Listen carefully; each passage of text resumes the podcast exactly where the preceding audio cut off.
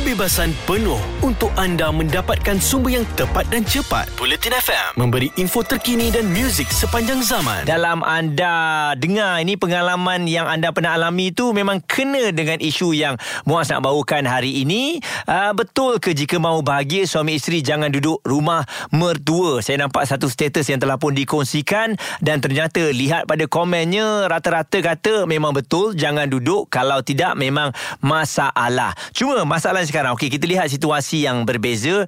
Mungkin satu kalau anak tunggal mungkin menjadi satu masalah juga nak keluar meninggalkan ibu apa sedih ya tak sanggup. Dan oleh kerana itu anda terpaksa duduk bersama dengan pasangan anda dan pasangan anda mungkin tak selesa. Sebab kalau kita tengok kebanyakan yang menghantarkan komen katanya wanita akan mengalami sedikit masalah untuk berhadapan dengan ibu mertua apabila duduk di rumah mertua ni. Sebab ialah ibu kita sendiri dan juga ibu mertua kita pastinya berbeza. Kita ambil contoh seperti nak tanya makan malam ya. Orang kata kalau ibu apa yang uh, anda nak makan hari ini nak? Ha tu contohnya ibu. Tapi kalau ibu mertua malam ni nak masak apa? Ha kan. Jadi persoalan ataupun percakapan serta pertanyaan tu sedikit berbeza walaupun kedua-duanya ibu. Jadi mungkin itu perkara yang kecil. Kadang-kadang ada yang lihat tak ada masalah. Tapi kita lihat dari sudut yang berbeza, mungkin bila duduk rumah mertua ni nak bangun lambat tak boleh. Ni yang famous eh ayat-ayat yang uh, orang kata sangat-sangat nak bangun lambat tak boleh ialah nak bebas berpakaian tak boleh kena jaga aurat. Dan juga yang ketiga nak keluar masuk rumah tu pun kadang-kadang susah. Nanti balik lambat ditanya kenapa. Dan yang keempat mungkin nak bergaduh. Ialah bergaduh untuk kebaikan. Rasa tak puas hati pun tak boleh nak uh, kuat-kuat nanti ibu ataupun ayah mertua dengar. Dan mungkin juga yang kelima rumah mertua tu yang tak berapa nak besar sangat. Uh, campur lagi dengan ahli keluarga yang lain. Jadi di situ akan timbul masalah. Bagaimana dengan anda? Mungkin anda ada pengalaman anda apabila duduk di rumah mertua ni. Ada yang kata okey je dah 5-6 tahun tak ada masalah pun. Tapi ada yang kata baru duduk 3 bulan rasa macam nak keluar daripada rumah tu sekarang. Betul ke jika mahu bahagia suami isteri jangan duduk rumah mertua? Kita bincangkan dalam Bicara Petang Bulletin FM. Jelas dan terperinci supaya anda tidak ketinggalan. Bulletin FM info terkini dan muzik sepanjang zaman. Dalam bicara petang hari ini kita nak tanya pendapat anda lah. Uh, yang dah berkahwin mesti ada pengalaman duduk dengan mertua sebab di uh, status Facebook saya tengok betul ke jika mahu bahagia suami isteri jangan duduk rumah mertua. Ni seolah-olah yang belum berkahwin pun akan terkesan dengan kenyataan ini. Jadi kita ada Izudin mungkin nak berkongsikan pendapat anda Izudin. Jadi uh, pada pendapat diri saya mm-hmm kebahagiaan ni adalah satu perkara yang subjektif lah. Okey. Dia bukan bergantung di rumah mertua ke, di rumah sendiri. Uh, tetapi ia bergantung pertama sekali pada diri kita sendiri Mm-mm. untuk mencari kebahagiaan yang bagaimana. Tetapi namun poin saya uh, untuk bawa isteri ataupun bawa suami tinggal di rumah mertua selepas uh, perkahwinan um, adalah ada yang uh, ada pro and cons dia lah. Mm-hmm. Ada kebaikan dan juga kekurangan. Okey. Jadi uh, jika boleh, uh, tugas sebagai seorang suami uh, haruslah mencari tempat tinggal lah, tempat teduh untuk isteri lah. Yang terbaiknya iaitu keluar daripada uh, rumah parents lah. Mm-hmm. Okay. Jadi tetapi dalam kita kena tengok situasi juga. Ada yang mampu, ada yang tidak mampu. Uh, lebih-lebih um, Uh, lebih-lebih lagi dengan keadaan begini ekonomi Betul. negara uh, uh, belum belum stabil sepenuhnya lah. Mm-hmm. ya. Uh, dan dengan um, apa orang kata dengan cost of living tu agak meningkat sekarang. Tetapi kita sebagai seorang suami seorang ketua rumah uh, kita harus berusaha kena tunjuk effort. Betul. Kerana um, di pejabat kan di pejabat saya mm-hmm. banyak kes-kes yang saya handle berkenaan dengan marriage counselling ni adalah disebabkan orang ketiga. Orang ketiga tu bukannya orang luar tapi orang di dalam rumah sendiri daripada hmm. mertua, adik-beradik. Dan kita tengok dari uh, segi perspektif Islam. Okay. Uh, jadi um, Nabi pun ada ada memberi galakan kan kepada mereka yang selepas uh, berkahwin untuk cari tempat tinggal yang berasingan dengan um, dengan uh, parents. Hmm. Jadi kita sebagai lelaki kena usahakan usahakan dulu uh, baru dapat um, tengok result sama ada kita mampu tidak mampu uh, jangan kita paksa uh, jika kita paksa memaksa diri kita untuk cari tempat tinggal di luar juga dia akan macam merosakkan diri kita balik. Betul Kalau eh. boleh kita uh, bawa perbincangan dengan isteri, bincang yang elok dengan isteri, bagaimana keadaan di rumah, adakah dia selesa ataupun tidak. Jika tidak selesa, kita lah, tanggungjawab kita lah Mm-mm. untuk cari tempat tinggal untuk isteri. Izzuddin, bagaimana kita- pula kalau ini jemputan daripada mak ataupun ayah mertua sendiri? Maksudnya tak nak berpisah dengan anak kesayangan mereka ni. Sampai sanggup buat bilik sendiri, uh, boleh tambah um, bilik di luar kan? Demi kita duduk kat situ. Ya, betul. Jadi um, jika keadaan begitu, kita pertama sekali kita kena bincang dengan isteri kita dulu. Mm-mm. Uh, uh, jadi ibu bapa pendapat mereka ataupun harapan mereka tu kita kalau boleh letakkan di nombor dua. Yang pertama keselesaan isteri. Bagaimana isteri? Adakah isteri selesa? Uh, jika isteri betul-betul um, selesa, confident dengan keadaan rumah, bebas, uh, dia punya five basic need dia tercapai, tidak terganggu kan. Lima keperluan asas manusia tu tidak terganggu. Mm-mm. Jadi insyaAllah teruskan. Uh, jadi pahala pun dapat kan apabila kita penuhi harapan ibu bapa. Betul. Tetapi jika lima keperluan asas isteri itu terganggu, five basic need, mungkin dari segi survival dia, freedom dia. Uh, jadi kita perlu uh, cari jalan lain. Kena adakan communication yang berkesan dengan ibu bapa. Tidak boleh bagi harapan palsu lah. Mm-mm. Jika ibu bapa punya harapan untuk uh, menyuruh anak tinggal di rumah, jika kita tidak selesa ataupun pasangan tidak selesa, kita kena suarakan. Kena ba- bagi tahu dengan parents dengan cara yang terbaik lah, yang berhikmah. Mm-mm. Uh, supaya insyaAllah mereka akan faham. Mereka akan faham. Uh, tetapi ingatlah para lelaki, para suami, ini tanggungjawab. Betul. Uh, jangan uh, jangan disebabkan oh, mentang-mentang ya, rumah parents kita besar, kita ambil kesempatan. Mm-mm. Tak nak usaha, uh, tak nak usaha untuk keluar uh, daripada rumah. Jadi itu antara respon yang telah pun diberikan Izzuddin Betul? Kadang-kadang kita takut kita ni terleka Lelaki khususnya lah kan Sepatutnya menyediakan tempat yang uh, terbaik Untuk isteri dan juga keluarga kita Tapi kita mengambil kesempatan. Ada kepentingan anda di sini untuk mendapatkan berita secara tepat dan pantas. Dua anggota polis maut bertindak atau berlakon sebagai bangsa yang perlu diselamatkan. operasi mencari dan menyelamat SAR Bulletin FM, info terkini dan muzik sepanjang zaman. Hari ini kita membincangkan betul ke jika mahu bahagia suami isteri jangan duduk rumah mertua. Ada yang menghantarkan WhatsApp katanya saya nak bagi tahu ni Muaz ya Ria ni yang berada di Kemaman pendapat saya untuk lepas berkahwin seeloknya boleh duduk asing untuk bagi ruang pada pasangan coretkan kehidupan berdikari antara suami isteri. Jika kita boleh elakkan dari sebarang ketidakpuas hati berlaku antara keluarga. Bukan bermakna tak elok duduk bersama mertua tetapi untuk sendiri rasa dan belajar dalam urusankan rumah tangga. Juga pasangan perlulah selalu jenguk family kalau dah yang dekat-dekat ya. Jadi uh, mungkin ini saya pun setuju juga sebab kadang-kadang kita kena um, beritahu kepada keluarga kita, ibu mertua kita ataupun ayah kita uh, bukan tak nak duduk tapi nak lebih kepada belajar. Kita tak nak masak pun ada orang sediakan, baju pun ada orang basuhkan nah, ya. Nanti kita tak dapat rasa perbezaan berumah tangga. Terima kasih Ria. Kita bincangkan di Bulletin FM. Jelas dan terperinci supaya anda tidak ketinggalan. Bulletin FM, info terkini dan muzik sepanjang zaman. Hari ini betul ke jika mahu bahagia suami isteri jangan duduk rumah mertua?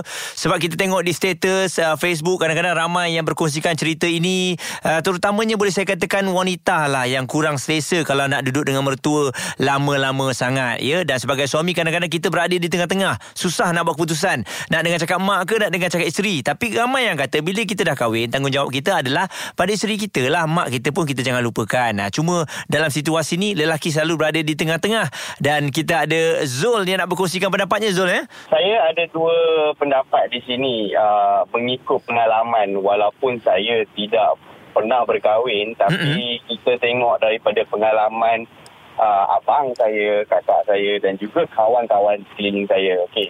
Uh, dia ada dua tau di sini. Satunya kita sendiri sebagai seorang suami kan, ataupun seorang lelaki ketua keluarga kita tahu uh, kedudukan keluarga kita sendiri. Mm-mm. Maknanya tak kisahlah. Uh, I mean dia berbalik pada dua-dua pihak, lelaki dan perempuan. okey Isteri, suami dan isteri. Mereka sendiri tahu bagaimana keluarga mereka. hmm So bila you dah kahwin, maybe orang kata nak meng, apa nak bagi apa kukuhkan uh, financial you masa awal perkahwinan tu, mungkin you decide nak duduk dengan parents you sebab mungkin parents you seorang yang tidak kisah ataupun keluarga kecil, tak ramai. Tak ada adik-adik, mungkin you anak tunggal. Okay, I think yang tu okay. Uh, tapi dalam masa yang sama, dia akan jadi ada satu keburukan yang mana mungkin you punya isteri ataupun suami tidak ngam dengan you punya family. Betul. Uh, sebab ramai orang berkahwin tapi dia tidak berkahwin bersama dengan keluarga pasangan. Dia ada dia cuba cuba untuk berkahwin tetapi mungkin tak berjaya dalam masa yang singkat. Ya, betul.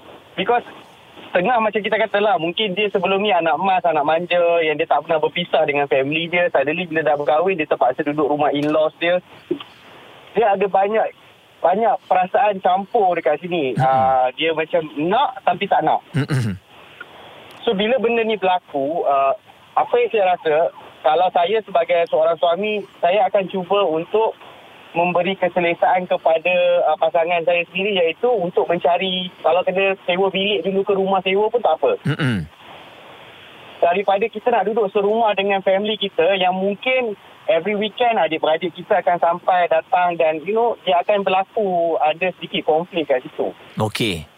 Ah, kalau kalau you nak duduk dengan parents you macam macam tadilah saya kata kalau rumah parents you besar ada 18 bilik, banglo mewah, by all means tak ada masalah. Tapi kalau rumah you sekadar rumah macam rumah kita ni yang rakyat-rakyat Malheim B40 ni yang duduk PPR ni macam mana nak duduk semua sekali?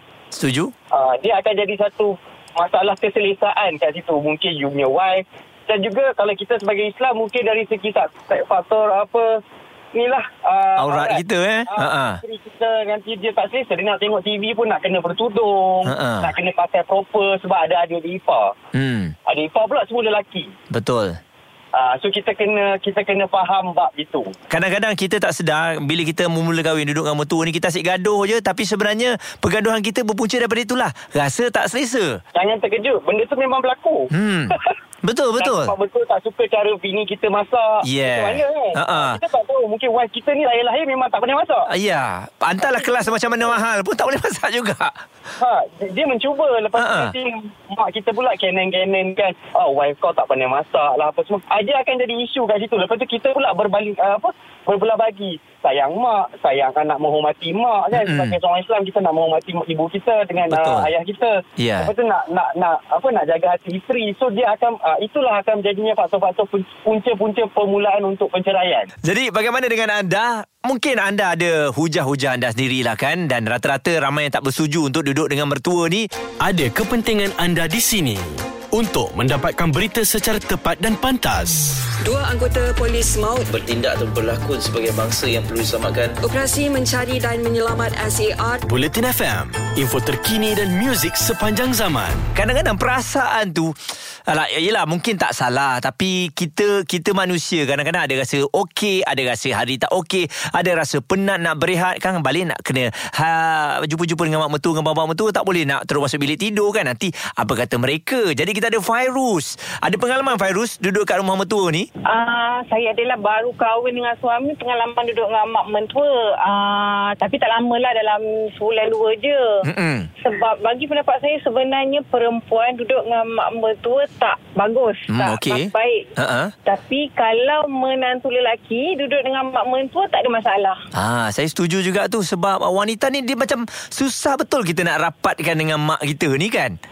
Ah dia kalau di sini kalau kita duduk mak mentua kita, uh, mak kita tahu kita punya malas kita macam mana semua kan. Mm-mm. Kalau dengan mak mentua kita ni dia akan cari kesalahan kita je.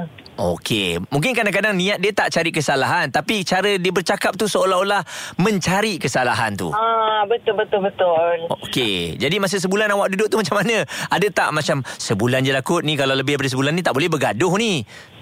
Uh, sebab kita orang ada beli rumah sendiri. Saya sajalah sebab suami kata kebetulan uh, arwah nenek kononnya nak jaga arwah nenek dia lah. Mm-mm. Tapi uh, rumah tu ramai bukannya uh, sikit orang. Jadi sebenarnya nak berjaga jadi penat sebab kita nak kena sediakan makan bukan untuk nenek dia tapi untuk adik-adik dia. Rumah nak kemas kita kemas 10 kali pun still akan Kotor juga pasal juga. Ha. Ah, so macam mak mak mentua kita nak kata, eh dia ni tak buat kerja ke? Ah, itu yang macam ish, rasa selamat lah bagi pendapat saya. Ah, better kalau lelaki boleh duduk dengan mak mentua sebab macam saya adik-adik uh, tiga orang. Saya seorang ni perempuan. Jadi Mm-mm. saya punya suami tu memang anak uh, menantu kesayangan mak saya. Oh, okey. So awak duduk dengan mak awak sekarang ke duduk rumah asing jugalah? Uh, saya duduk dengan mak saya. Ah. Saya tak duduk dengan mak mentua saya. Okey. Jadi um, suami awak okey, tak ada masalah, tak ada komplain? Uh, sangat kira suami saya ni sebab mak, mak saya ni rajin masak sediakan makan semua memang uh, suami saya ni menantu kesayangan lah kiranya belilah apa nak makan semua tapi kalau untuk mak mentua saya saya tak boleh tak tahulah mak mentua saya ni ada something wrong perasaan ni hati dengan menantu ke apa ke ah. tapi Uh, saya memang tak ngam dengan mak mentua saya. Uh, uh, apa ni suami saya ni selalu lebihkan isteri daripada mak dia. Ah, mungkin mak dia ter- terasa kot. Hmm, jadi jalan yang bagus lebih baik keluar supaya Betul. tak ada siapa yang terasa hati ya. Betul. Jadi itu dia kalau kita lihat respon yang telah pun diberikan oleh wanita yang ni memang saya cari sebab uh, kebanyakan wanita memang betul saya tengok di status tu wanita memang tak boleh duduk dengan mertua sebab alasannya antaranya yang Farus bagi tahu tadilah walaupun kadang-kadang suami cuba untuk baikkan um, ialah isteri dengan mak kita sebaik mungkin tapi tak jadi macam dia baik dengan mak dia lah of course lah sebab orang yang berbeza. Cuma uh, dalam situasi macam ni suami memang kena mainkan peranan yang sangat-sangat penting untuk memenangkan kedua-dua hati. Hati uh, mak hati isteri. Sebab ayah mertua ni saya rasa tak ada masalah sangat. Selalunya mak mertua ni lah ya dia akan bersaing dengan isteri. Jadi sebagai suami kita jangan menangkan mana-mana. Kita ambil jalan tengah agar kedua-duanya tak terasa hati. Dan saya yakin setiap permasalahan kita kena ada satu perbincangan dan juga komunikasi agar kita dapat memenangi hati mereka. Jangan jadi orang yang sentiasa biarkan perkara itu akan baik sendiri. Ha, sebab tak akan ada benda yang boleh baik sendiri kalau tak ada perbincangan dan juga solusinya. Jadi untuk anda semua fikir-fikirkan dan semoga anda semua akan terus berbahagia bersama dengan insan yang kita sayang tanpa mengabaikan mereka. Kekal terus di Bulletin FM Bulletin FM, terkini, relevan dan penting untuk anda. Info terkini dan muzik sepanjang zaman. Bulletin FM,